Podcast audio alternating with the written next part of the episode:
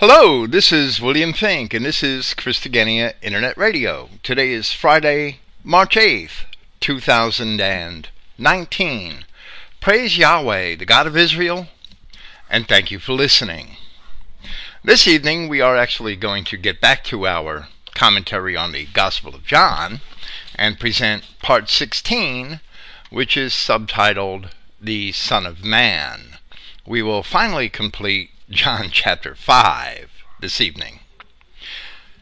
Here we shall once again continue our commentary on the Gospel of John, resuming with our presentation of John chapter 5, where we had left off three weeks ago. The theme where we had left off with for our last presentation was the Sabbaths of God. But it may have been called the Sabbath of God, singular. That is because Yahweh God is still in his own day of rest, as Paul of Tarsus had explained in Hebrews chapters 3 and 4, where he informs us that the children of God still have an opportunity to enter into his rest in the days of Joshua with the ancient Israelites and today in Yahshua Christ. However, where Yahshua Christ had attested that my Father labors until now, and I labor, it becomes apparent that Yahweh has been compelled to occupy himself during his Sabbath day's rest by helping his people Israel and the greater Adamic race as a whole. For that reason, Yahshua Christ had asserted that he had a moral compulsion to heal his people on the Sabbath. For example, where he said, as it is recorded in Mark chapter 3, Is it lawful to do good on the Sabbath days, or to do evil, to save life, or to kill? Therefore, all Christians should follow his example. Furthermore, we had discussed the fact that under the Old Covenant, it was necessary for the Levites to work on the Sabbaths in their service to the people of God, making sacrifices and performing other rituals on their behalf, or acting as porters, singers, or musicians in the temple, or conducting the readings of the scriptures throughout the assemblies. So the priest is one who serves Yahweh God by serving the people of God. We also hope to have demonstrated from the scriptures that there can be no true Sabbath without obedience to God throughout the rest of the week.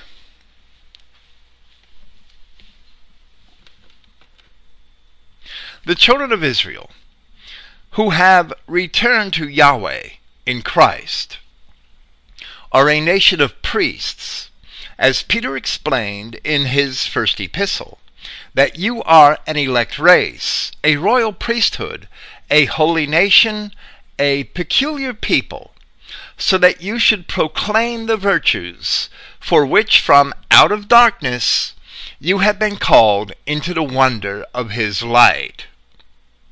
Christians should also seek to keep his commandments, as he had commanded.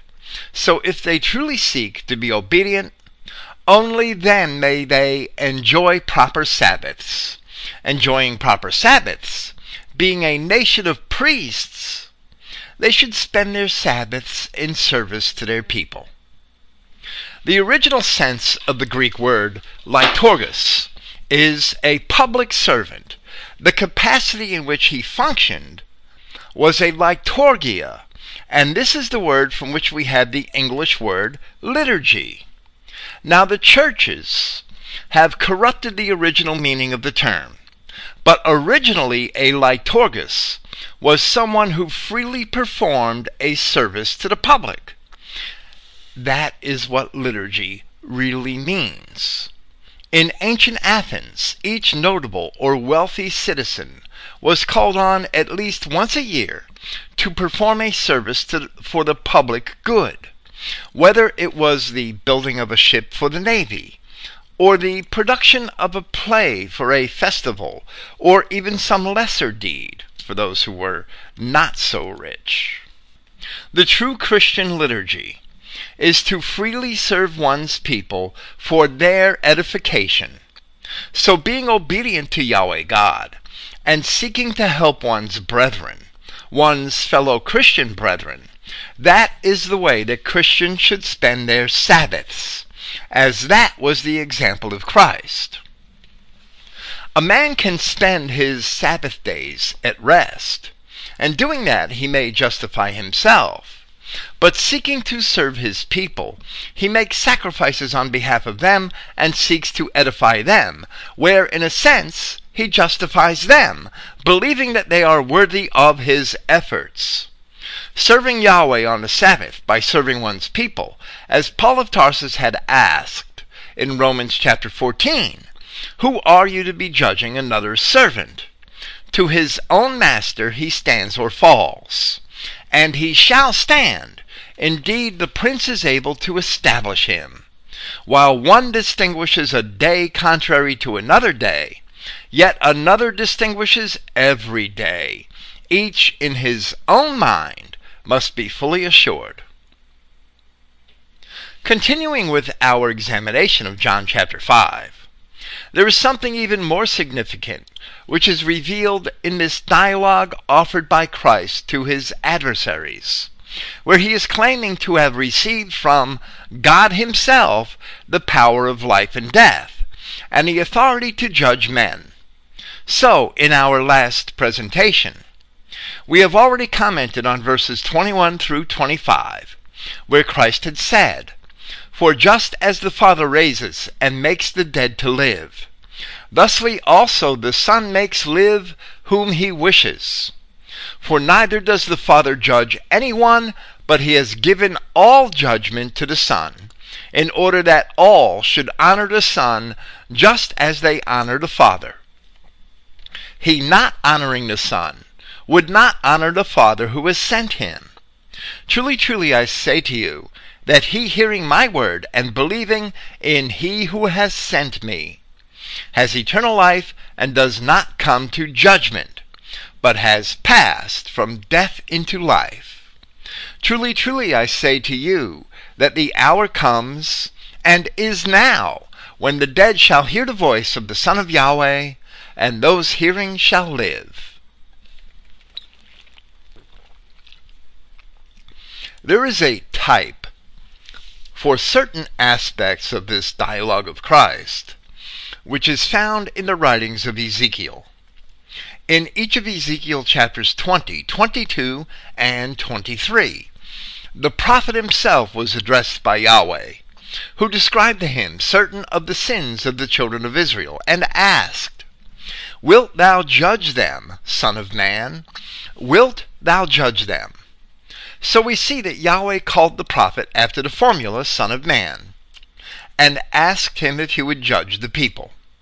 But in each instance, it is Yahweh himself who declared that he would judge the people for their sins. So in the end, the prophet could only announce to the people both their sins and the message of their impending judgment. However, here there is something quite different. Here Christ has proclaimed that now it is he who would judge the people, and not the Father. Doing this, he must be asserting that he is the promised Son of the Psalms, where we read in the second Psalm, I will declare the decree. Yahweh has said unto me, Thou art my Son, this day have I begotten thee. Ask of me, and I shall give thee the nations for thine inheritance, and the uttermost parts of the earth for thy possession. Thou shalt break them with a rod of iron, thou shalt dash them in pieces like a potter's vessel.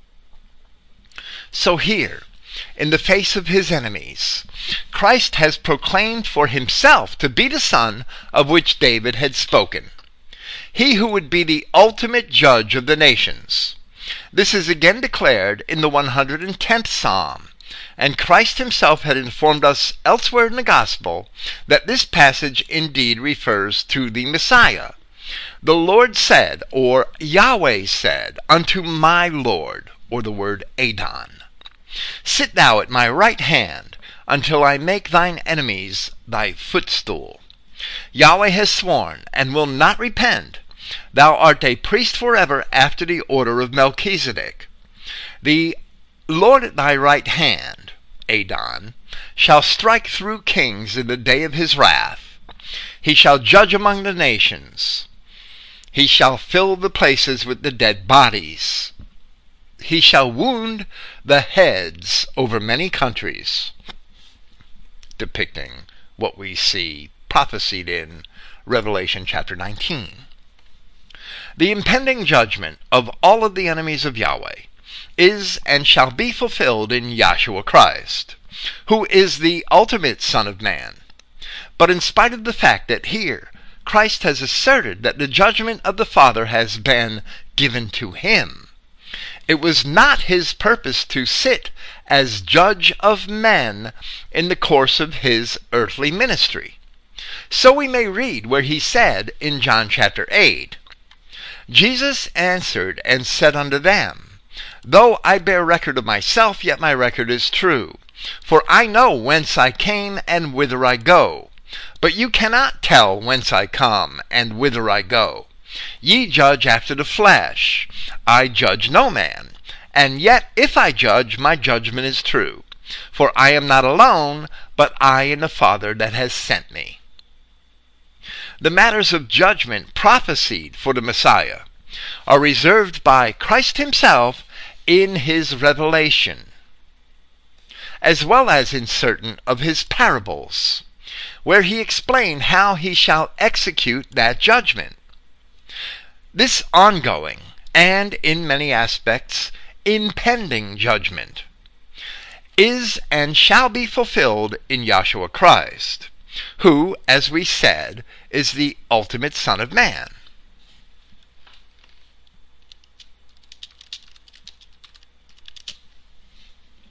Now Yahshua Christ continues with his rather bold assertions from verse 26, where we left off three weeks ago. For just as the Father has life in himself, thusly also he has given the Son to have life in himself. John had, in part, opened his gospel with the words, In the beginning was the Word, and the Word was with God, and the Word was God. The same was in the beginning with God. All things were made by him, and without him was not anything that was made. In him was life, and the life was the light of men.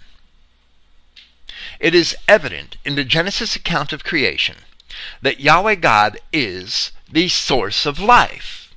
And as he created man, he breathed into his nostrils the breath of life. So only God has life in himself. Man may have man may have life breathed into him, but man cannot of his own power perpetuate or transmit that life into others outside of the natural reproduction process which was already created by God. However, while Christ says here that thusly also he has given the Son to have life in himself. That must be because the Son is one with the Father, that Christ is God come as a man. David also wrote in the 143rd Psalm that in thy sight shall no living man be justified, a concept which Paul repeated in chapter 3 of his epistle to the Romans. And therefore, Christ must be more than merely a living man. Thus we read in Isaiah chapter 54 For thy Maker is thine husband, Yahweh of hosts is his name, and thy Redeemer, the Holy One of Israel. The God of the whole earth shall he be called. Then again in Isaiah chapter 59 And the Redeemer shall come to Zion and unto them that turn from transgression in Jacob, saith Yahweh. Yahshua Christ is that Redeemer. Being the bridegroom, he is the husband. And he must also be Yahweh of hosts, as Yahweh promised to betroth Israel to himself forever in Hosea chapter 2. Later in the Gospel of John, there is record that Yahshua informed his disciples that he is God in no uncertain terms. As we have already seen in the Psalms, Yahweh God would give to a particular son the authority to make judgment, and here Yahshua Christ is proclaiming that he is that son. Having life in himself, he must also be God.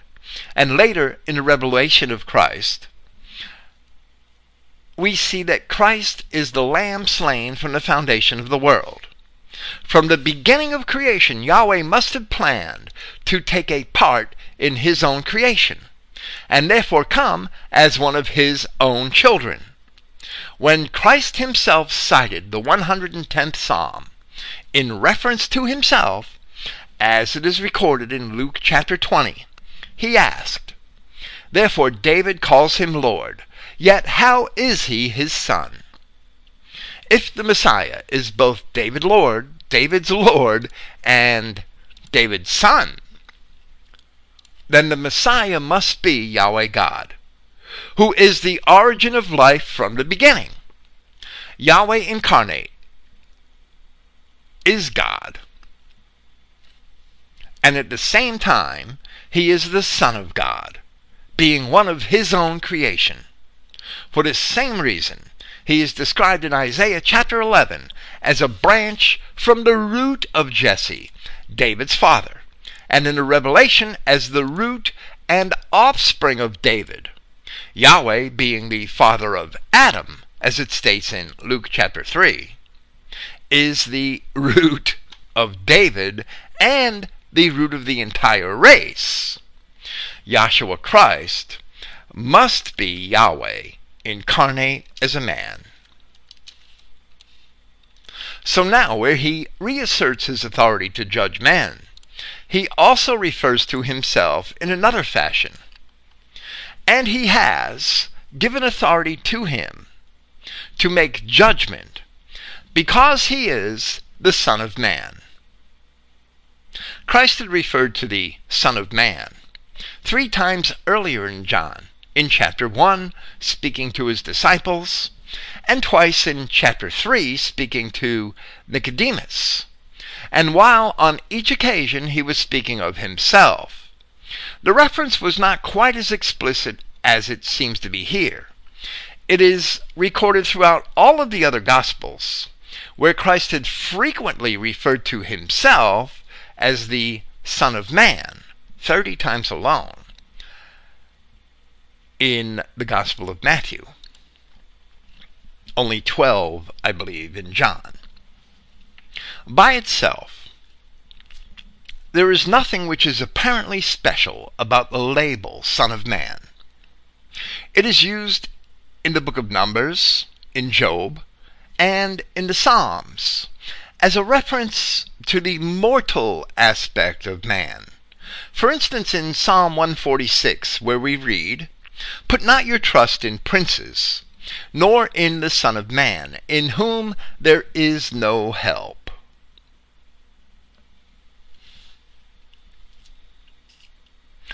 And where the mortality of man is further lamented and contrasted in that psalm to the eternal quality of God. This we also see where the phrase appears in Isaiah chapter 51. I, even I, am he that comforts you. Who art thou that thou shouldest be afraid of a man that shall die, and of the Son of Man, which shall be made as grass, and forgets Yahweh thy Maker, that has stretched forth the heavens and laid the foundations of the earth? The phrase appears elsewhere in Isaiah, a few times in Jeremiah, and perhaps 93 times in Ezekiel, where it is usually attributed to Yahweh as an address to the prophet himself. 93 times, I believe, if I counted correctly, Yahweh calls Ezekiel, Thou Son of Man, or O Son of Man.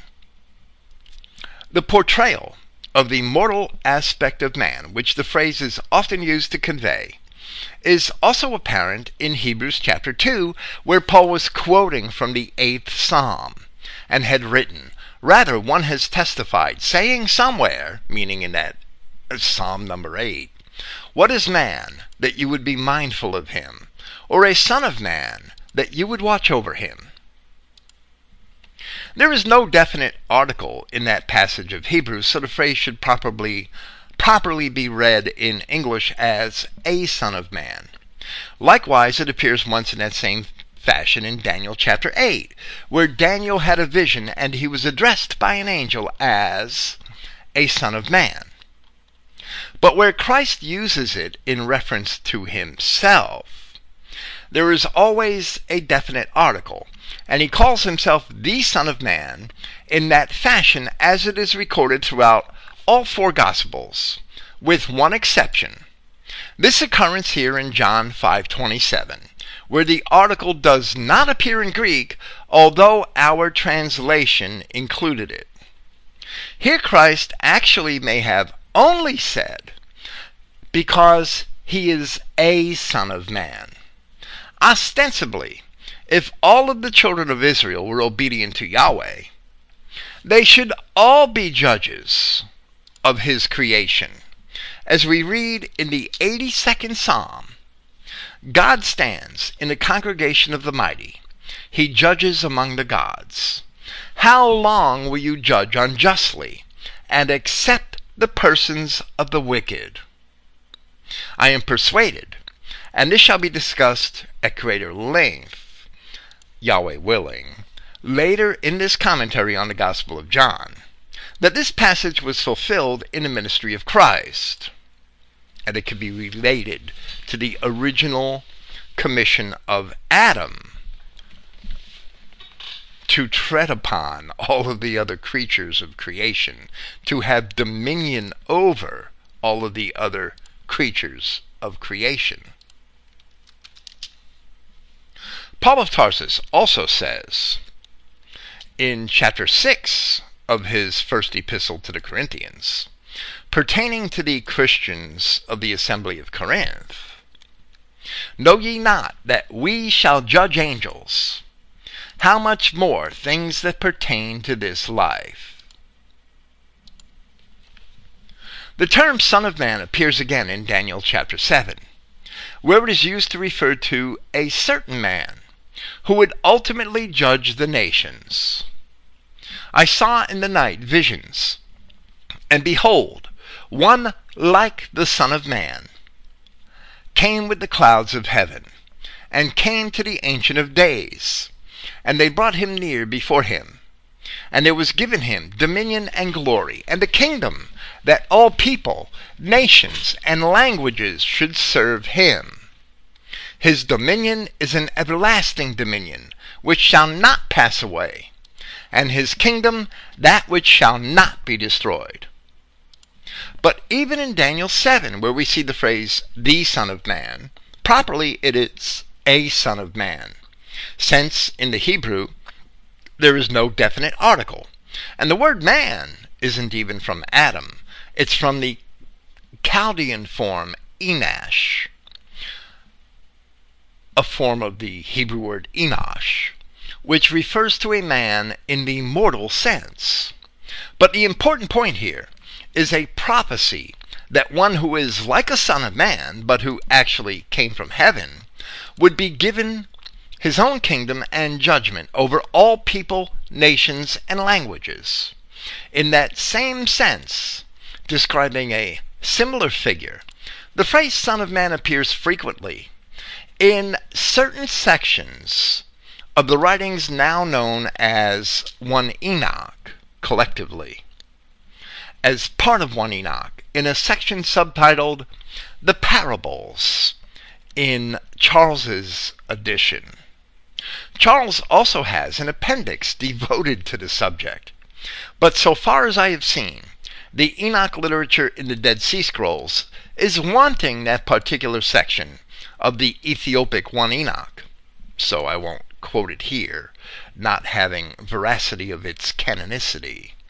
But in any event, Yahshua Christ is that Son of Man who is spoken of in Daniel chapter 7. And when he appeared, he called himself the Son of Man. So, ostensibly, any son of Adam can be called a son of man, and there is nothing special about the term. But if God himself employs that same term to refer to himself, it is indeed special on that occasion. It is a sign of the humility of God that he would choose to live a humble life on earth as one of his own creation and subject himself to that same mortality for which the term was so often used as a reference, all in the service of his people.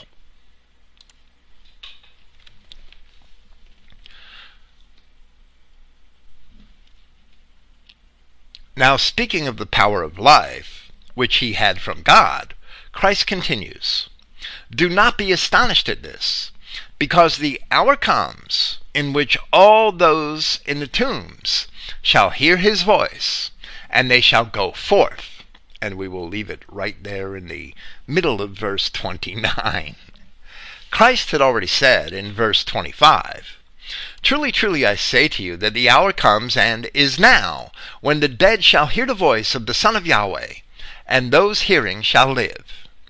In relation to this, we discussed the first epistle of Peter, where in chapters 3 and 4 he explained that Christ, for this cause, preached also to them that are dead, that they might be judged according to men in the flesh, but live according to God in the Spirit.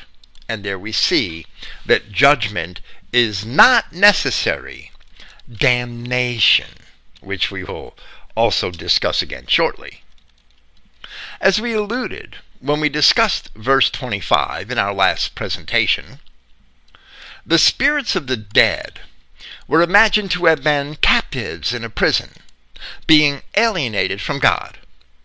So there is an apparent double meaning in Isaiah chapter 61, where we read a passage that cite that Christ himself had also cited in reference to himself, as it is recorded in Luke chapter 4. And in Isaiah 61 we read, The Spirit of the Lord Yahweh is upon me, because Yahweh has anointed me to preach good tidings unto the meek. He has sent me to bind up the brokenhearted, to proclaim liberty to the captives, and the opening of the prison to them that are bound. Those who were captives in prison could refer to those pagan Israelites of the captivities, who were prophesied to be reconciled to Yahweh in Christ. The truth would make them free.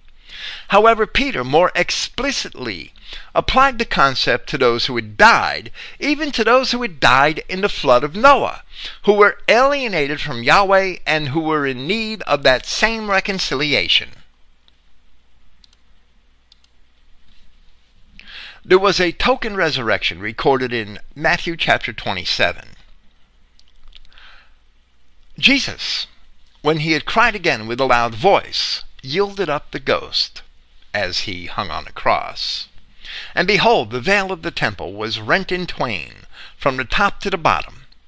And the earth did quake, and the rocks rent, and the graves were opened, and the bodies of the saints which slept arose, and came out of the graves after his resurrection, and went into the holy city, and appeared unto many. This seems to be a token fulfillment of prophecy, such as that which is found in Isaiah chapter 26. Thy dead men shall live, together with my dead body shall they arise. Awake and sing, ye that dwell in the dust, for thy dew is as the dew of herbs, and the earth shall cast out the dead.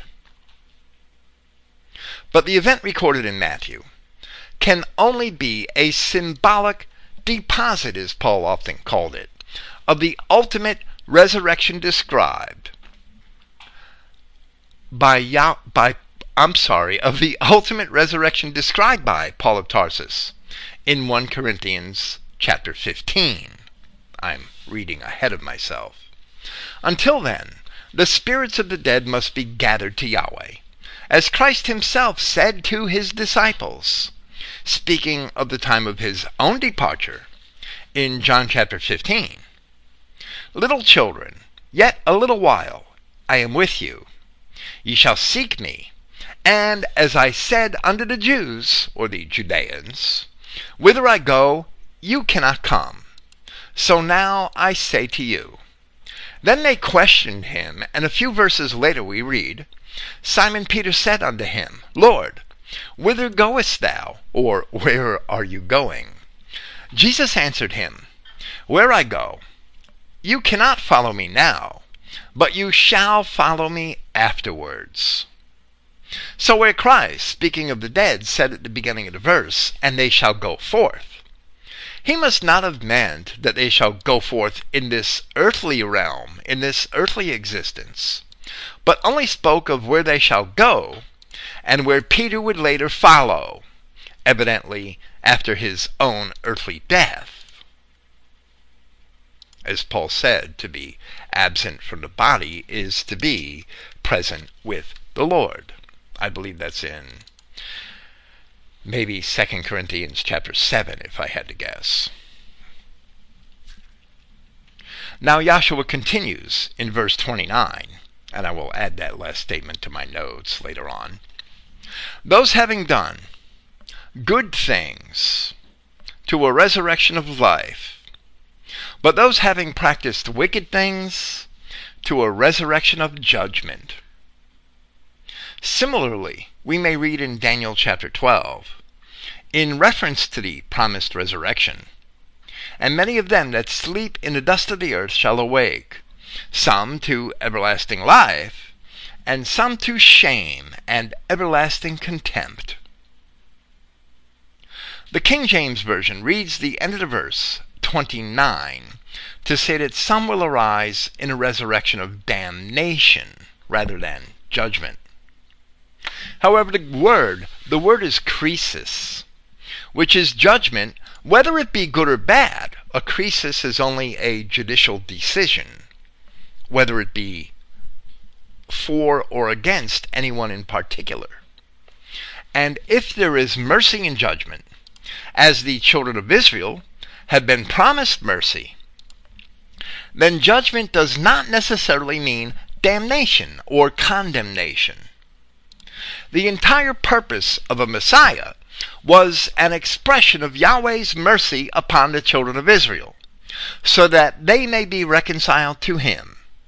And we read in Luke chapter 1, in reference to the promised Messiah, that He has helped, or holpen, His servant Israel, in remembrance of His mercy, as He spoke to our fathers, to Abraham, and to his seed forever this concept of mercy and judgment is expressed consistently throughout the scriptures.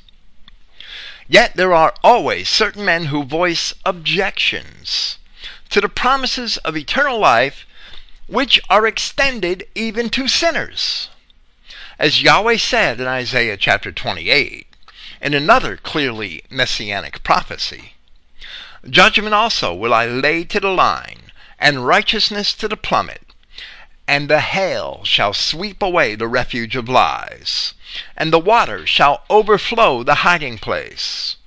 And your covenant with death shall be disannulled, and your agreement with hell shall not stand, when the overflowing scourge shall pass through. Then shall ye be trodden down by it. Yahweh promised mercy to the children of Israel, and mercy they shall receive even in spite of themselves. So Paul of Tarsus speaks of the mercy promised in the coming judgment. And he says in 1 Corinthians chapter 3, Now if any man build upon this foundation, meaning Christ, gold, silver, precious stones, wood, hay, stubble, every man's work shall be made manifest, for the day shall declare it, because it shall be revealed by fire and the fire shall try every man's work of what sort it is. If any man's work abide, which he has built thereupon, he shall receive a reward. If any man's work shall be burned, he shall suffer loss, but he himself shall be saved, yet so is by fire.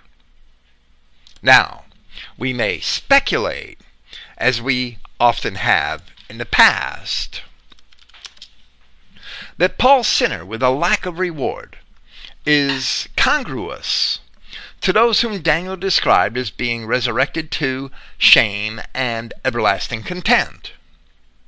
The concept of everlasting contempt is, after all, everlasting. We have equated the two in the past, and it does not seem unreasonable. Some of these men, but not necessarily all of them, will be among those who, having practiced wicked things, would ultimately go forth to a resurrection of judgment. But that does not necessarily mean that they face absolute condemnation or destruction in a lake of fire. As Christ himself said earlier, one who repents and hears him and believes in this life, ostensibly also keeping his commandments as he himself has commanded in his word, already has eternal life and does not come to judgment, but is passed from death into life. In reference to this same thing, Paul had said in 1 Timothy chapter 5 that some men's sins are open beforehand, going before to judgment. Those are the people arising to the judgment of life, to the resurrection of life. And some men they follow after. And those men face judgment because they haven't repented of their sins in this world. Now Christ once again appeals to Yahweh God as the source of his proclaimed authority. In verse 30 of John chapter 5, I am not able to do anything, or literally nothing, by myself just as I hear, I judge, and my judgment is just. Because I do not seek my own will, but the will of He, or the majority text has the will of the Father, which we will see in the King James Version, but the will of He who has sent me. In his epistle to the Hebrews, Paul of Tarsus cited the 40th Psalm in reference to Yahshua Christ. Here we will cite a little more of the psalm than Paul had in order to also illustrate the mercy of Yahweh God as the purpose of as well as the purpose of Christ in relation to the will of God. And we'll read from verse 7. Then I said, Lo, I come in the volume or in the chapter of the book it is written of me. I delight to do thy will, O my God. Yea, thy law is within my heart. I have preached righteousness in the great congregation. Lo, I have not refrained my lips, O Yahweh, thou knowest. I have not hid thy righteousness within my heart. I have declared thy faithfulness and thy salvation. I have not concealed thy loving kindness and thy truth from the great congregation. Withhold thou not thy tender mercies from me, O Yahweh. Let thy loving kindnesses and thy truth continually preserve me. For innumerable evils have compassed me about. Mine iniquities have taken hold upon me, so that I am not able to look up. They are more than the hairs of my head. Therefore my heart fails me. Be pleased, O Yahweh, to deliver me. O Yahweh, make haste to help me. So judgment comes with mercy, and resurrection is made possible through the mercy of God. Now, Christ speaks concerning his testimony.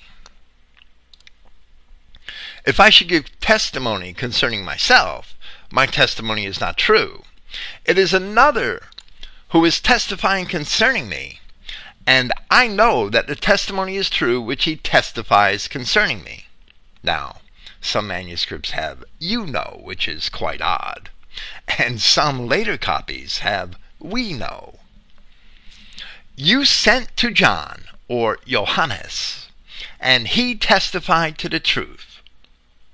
Where Christ had said, You sent to John, we see in John chapter 1 where John had testified of Christ to those who came to examine him that they which were sent were of the Pharisees.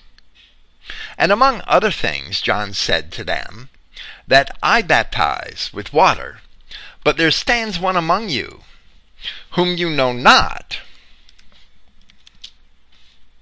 He it is, who coming after me is preferred before me, whose shoes latchet I am not unworthy to un- I am not worthy to unloose where he was speaking of Yahshua Christ. So this is the testimony to which Christ refers. But then regarding himself, he says, Yet I do not receive testimony from man, but I speak these things in order that you may be preserved. Not all of the Pharisees which opposed Christ were Edomites or bastards. Many were of true Israel, but they were caught up. They were caught up in the party politics and the false doctrines of the times, much like we see in our own churches and centers of government today. Christ knew who they were, as the apostle testified in John chapter 2. But Jesus did not commit himself unto them, because he knew all men, and needed not that any should testify of man, for he knew what was in man.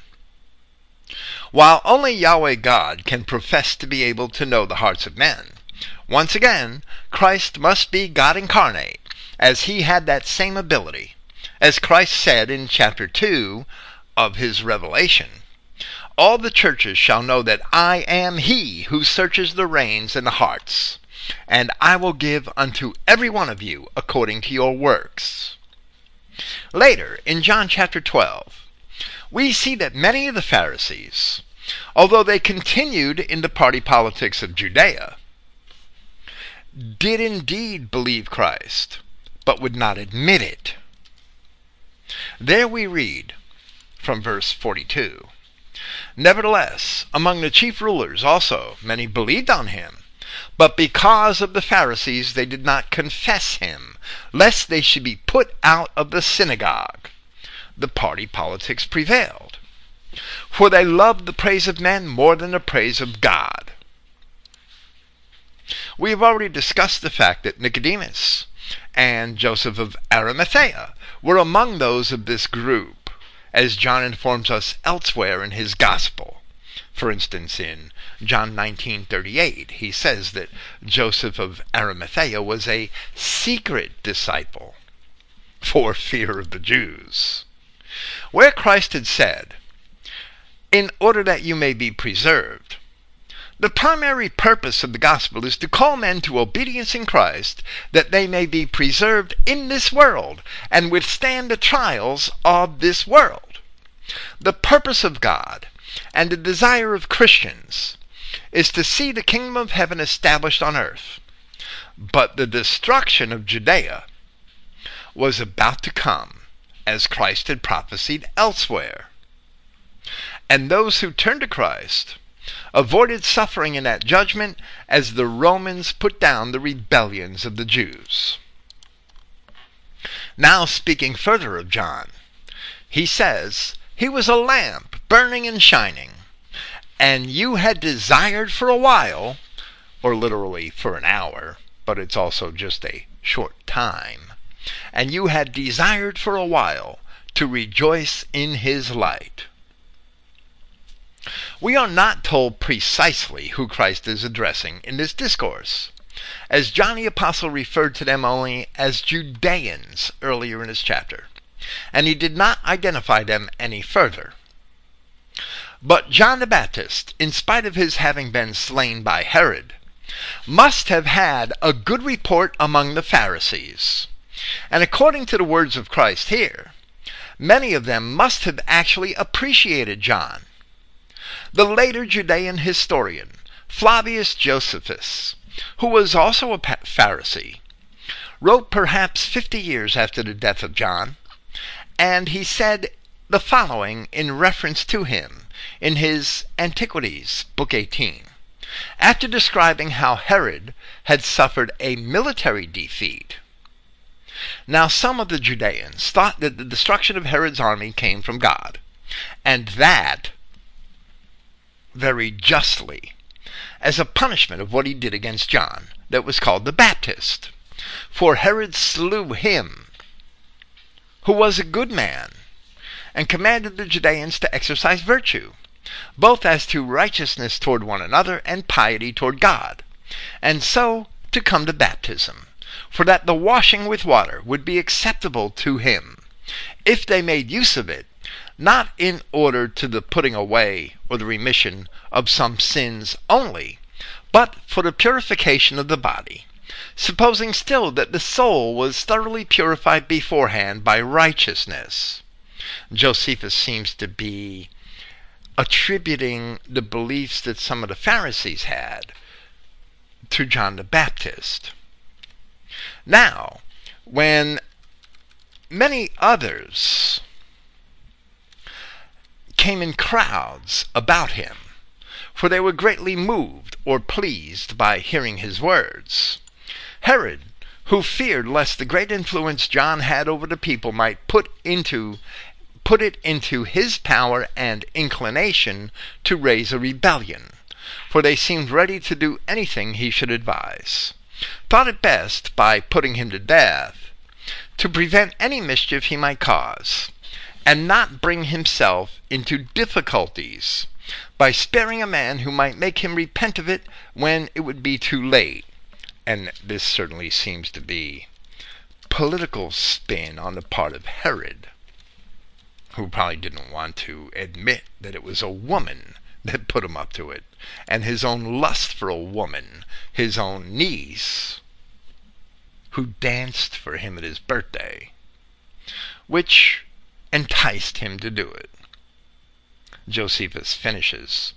Accordingly, he was sent as a prisoner, out of Herod's suspicious temper, to Machaerus, the citadel, I before mentioned, and there was put to death. Now the Judeans had an opinion that the destruction of this army was sent as a punishment upon Herod and a mark of God's displeasure to him. So while we see a slightly different perspective on the purpose of John the Baptist from the viewpoint of Josephus, it is nevertheless evident that he was respected among the Pharisees, and that Christ had rightly said to them that you were willing for a season to rejoice in his light, as it reads in the King James Version. As a digression, in part 5 of this commentary titled The Focus of the Disciple, we discussed John may have had the ability to lead an uprising against the rulers of Judea, but refrained in favor of fulfilling his God given mission in life. Now Christ continues in reference to his own mission. But I have greater testimony than John.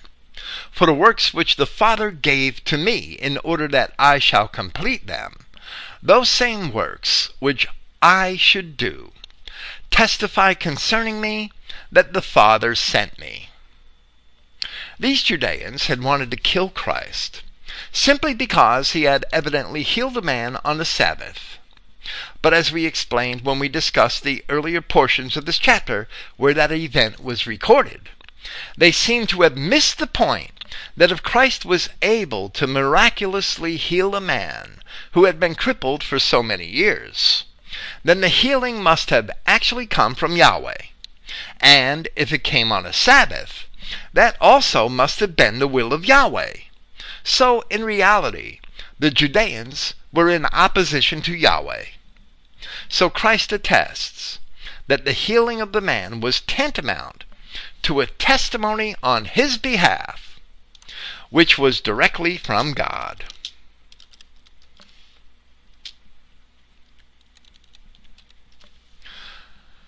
And the Father who has sent me, he testified concerning me. And you have not ever yet heard his voice, nor have you seen his form. And you do not have his word abiding in you, because he whom he has sent, in him you do not believe.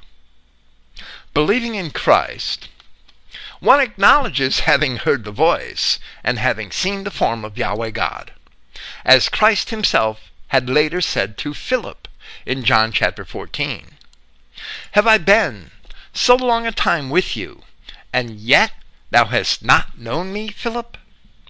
He that has seen me has seen the Father. And how sayest thou, then, Show us the Father? In other words, how do you say that? You've seen me. Reading the later verses of the second psalm once again, I will declare the decree. Yahweh has said unto me, Thou art my son, this day have I begotten me, begotten thee. Ask of me, and I shall give the nations for thine inheritance, and the uttermost parts of the earth for thy possession. Thou shalt break them with a rod of iron, thou shalt dash them in pieces like a potter's vessel. Be wise now, therefore, O ye kings. Be instructed, ye judges of the earth. Serve Yahweh with fear and rejoice with trembling. Kiss the Son, lest he be angry, and ye perish from the way. When his wrath is kindled but a little, blessed are all they that put their trust in him. In Exodus chapter 23, we read, Behold, I send an angel before thee, to keep thee in the way, and to bring thee into the place which I have prepared. Beware of him, and obey his voice. Provoke him not, for he will not pardon your transgressions, for my name is in him. Of course, that was in the short term. That is esteemed to be a prophecy of Joshua the son of Nun in the immediate sense, and of Yahshua Christ in the transcendental sense. And we certainly agree that it is a messianic prophecy in that sense. Think about this, and this is extemporaneous, and I probably may not put it in my notes. The children of Israel were promised the place prepared in the land of Canaan and needed Joshua the son of Nun to lead them into it. But as we read in 1 Samuel chapter 7 verse 10, I believe it is, David was told by Samuel that there was another place prepared for the children of Israel where they would go ultimately and from which they would move no more. And they need another Joshua Christ to lead them into that. And ostensibly he has. That's a different story.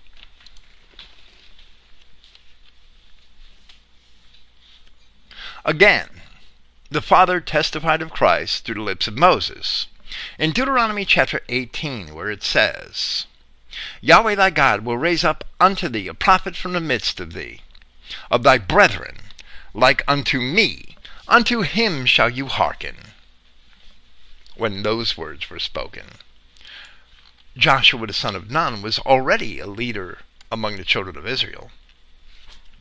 The apostles had cited the same passage in Acts chapter th- chapters 3 and 7, understanding that it had referred to Christ.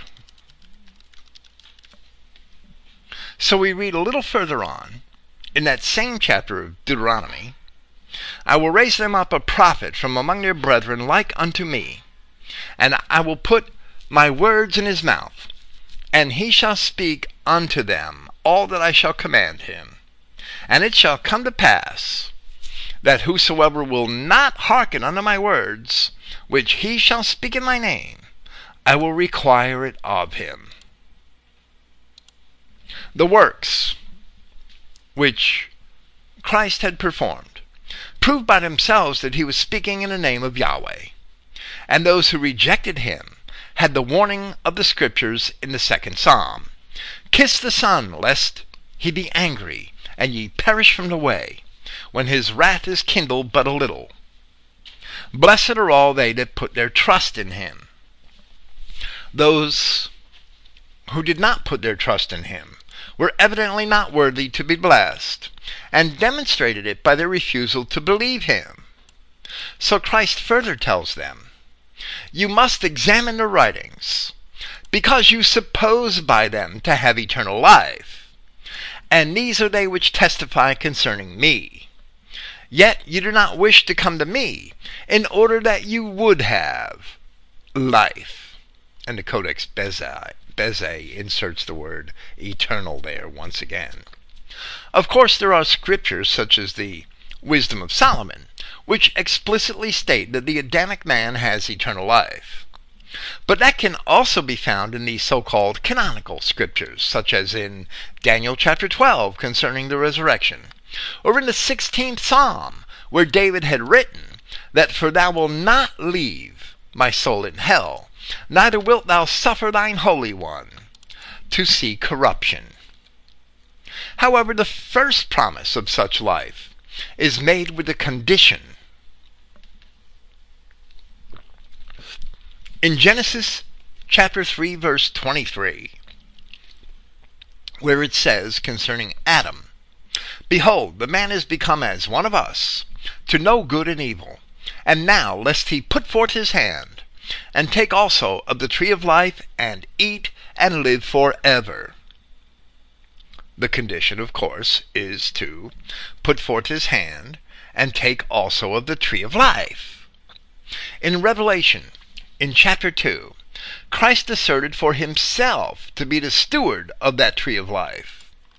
He that has an ear, let him hear what the Spirit says unto the churches. To him that overcomes will I give to eat of the tree of life, which is in the midst of the paradise of God. However, it is also evident that Christ is the tree of life as he told his disciples in John chapter 15, I am the true vine, and my Father is the husbandman. Every branch in me that bears not fruit, he takes away, and every branch that bears fruit, he purges it, that it may bring forth more fruit. Abide in me, and I in you, as the branch cannot bear fruit of itself, except it abide in the vine.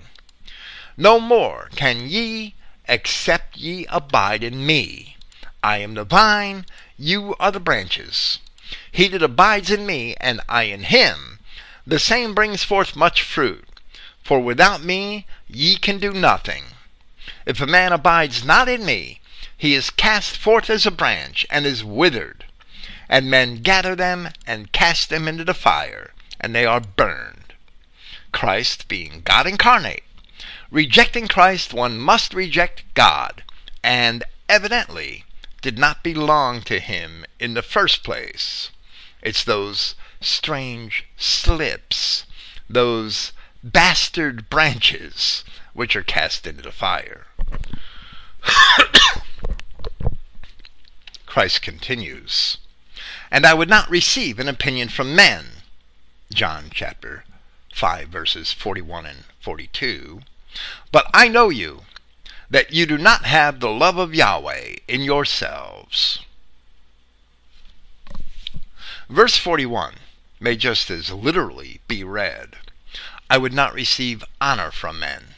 Or in either case, I do not receive, since the present tense first person singular form of this verb is identical in the subjunctive and indicative moods. The Greek word doxa, Strong's number 1391, which is usually honor here in the Christogenea New Testament, and more often glory in the King James Version, is literally a notion, true or false, an expectation, an opinion, a judgment. The opinion which others have of one, estimation, reputation, credit, honor, or glory that, according to the intermediate Liddell and Scott Greek English lexic- lexicon, I'm sorry, here in this context, and not talking about himself, but about those listening to him, opinion seems to fit the context better than honor. Evidently, Christ not receiving the opinions of men, he was not a slanderer or a gossip, but instead had judged men by their fruits, by the result of their labors and their actions. Christians should also accept that model as an example for their own edification.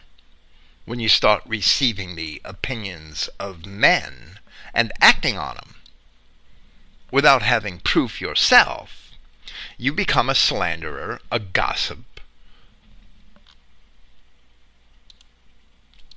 and they are grievous sins. Verse 43 I have come in the name of my Father, and you do not receive me. If perhaps another would come in his own name, him you would receive. Men often receive those who claim to be prophets or have special knowledge of their own accord, who are thereby coming in their own names. Hal Lindsey. Uh, there's a million New Age clowns that fit right into this category. Michael Brandenburg, Ryan Brennan. Even some of them call themselves identity Christians. I can't help myself sometimes. Men often receive those who claim to be prophets or have special knowledge of their own accord, who are thereby coming in their own names. Later on in the book of Acts, Simon Magus was one such example of such a man. Unfortunately, men also continue to accept such charlatans, even after the prophecies and visions which they claim to have turn out to be false, and it is evident that they fail.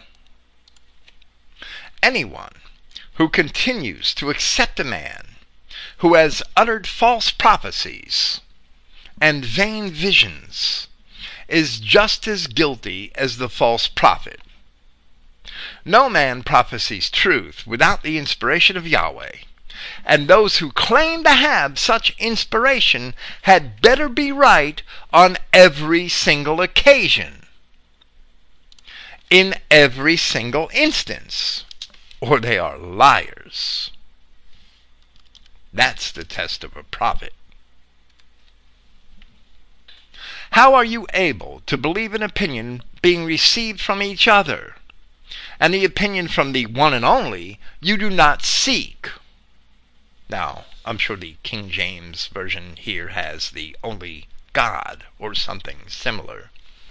After the phrase, which is rendered here as one and only, the Nestle Aland, Novum Testamentum Graece, has the Greek word for God, without citing what manuscripts it relies upon for an authority, and attesting that the 3rd century papyri, P66 and P75, and the codices, Vaticanus and Washingtonensis, which are two of the significant codices from the 4th and 5th centuries, all want the word. Some of the earliest Latin manuscripts also want the word for God here. Therefore, I was quite skeptical and I did not include it. And I had rendered the word monos metaphorically as one and only, rather than simply one or only. Now, having access to the internet and the ability to check manuscripts myself for such anomalies, I can see that the word for God is found in this place in the codices Sinaiticus and Alexandrinus. However, I will refrain as yet from amending the text of the Christogenea New Testament. I may do it later as I get time to check other manuscripts. In any event, Christ is telling his opponents that they are quick to believe each other's opinions, yet they reject the word of the only and true God we can still see that this is a prevailing attitude among people to this very day, where so many are lazy, indolent, and dependent upon others. And they would believe some man's opinions without actually studying the scriptures for themselves and discovering the greater reasons for believing God. Doing that, they follow men according to their popularity, or by how nice or how persuasive they are, by how sweetly they talk, or by how attractive or how successful they appear to be, and not examining the truth of the scriptures for themselves. They are always led down the road to hell. For that, Christ did not even have to judge them because by their actions they had already judged and convicted themselves. So he tells them, Do not suppose that I shall accuse you before the Father. There is one who is accusing you, Moses, in whom you have hope. For if you had believed in Moses, you would have believed in me, for he had written concerning me.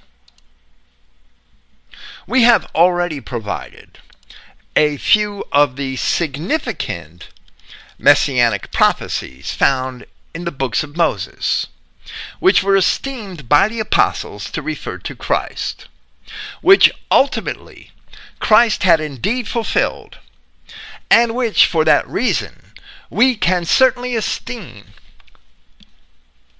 that Moses was writing of Christ. Claiming to embrace Moses and rejecting Christ, one is found to be a hypocrite who really does not believe Moses at all. So Christ concludes and tells them, But if in his writings you do not believe, how shall you believe my words?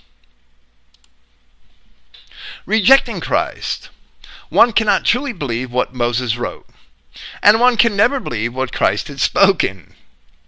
The concept that there are different so called Abrahamic religions is a trick of the devil.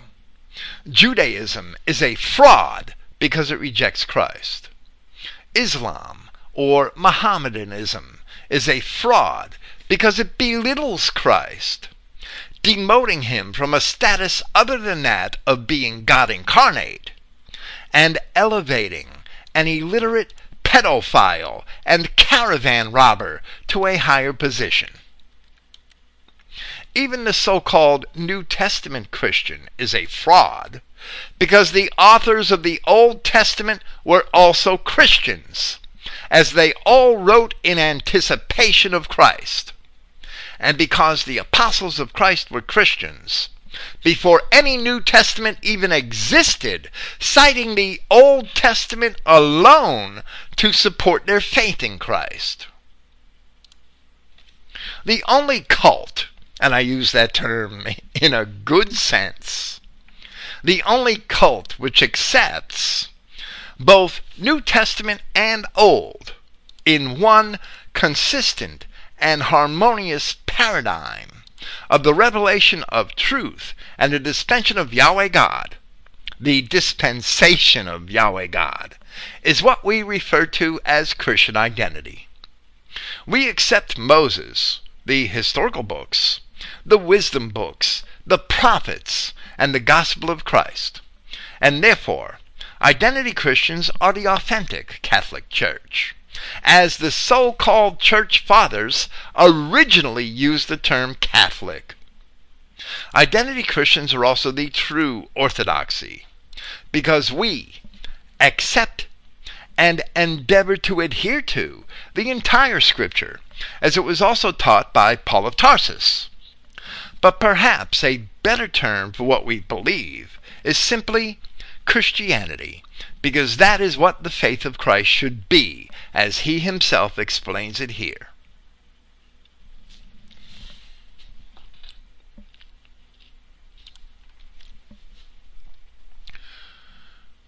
This concludes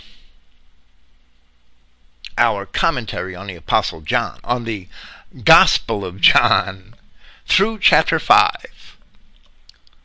Yahweh willing, we will proceed with chapter 6 in the near future, as, as early as next week, but with my recent track record, I hate to make promises because I've broken several. Saying I'd get back to my John presentation or commentary next week and never quite making it, and sometimes taking two or three weeks and doing other, perhaps easier things in between sometimes they don't really turn out to be easier, but I imagine that they may be, and on a short schedule, I choose to do them.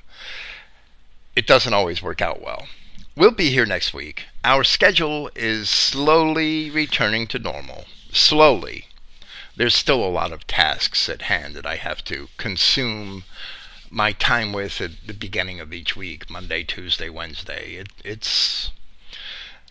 We can see the light at the end of the tunnel. Praise Yahweh, the God of Israel. And good night.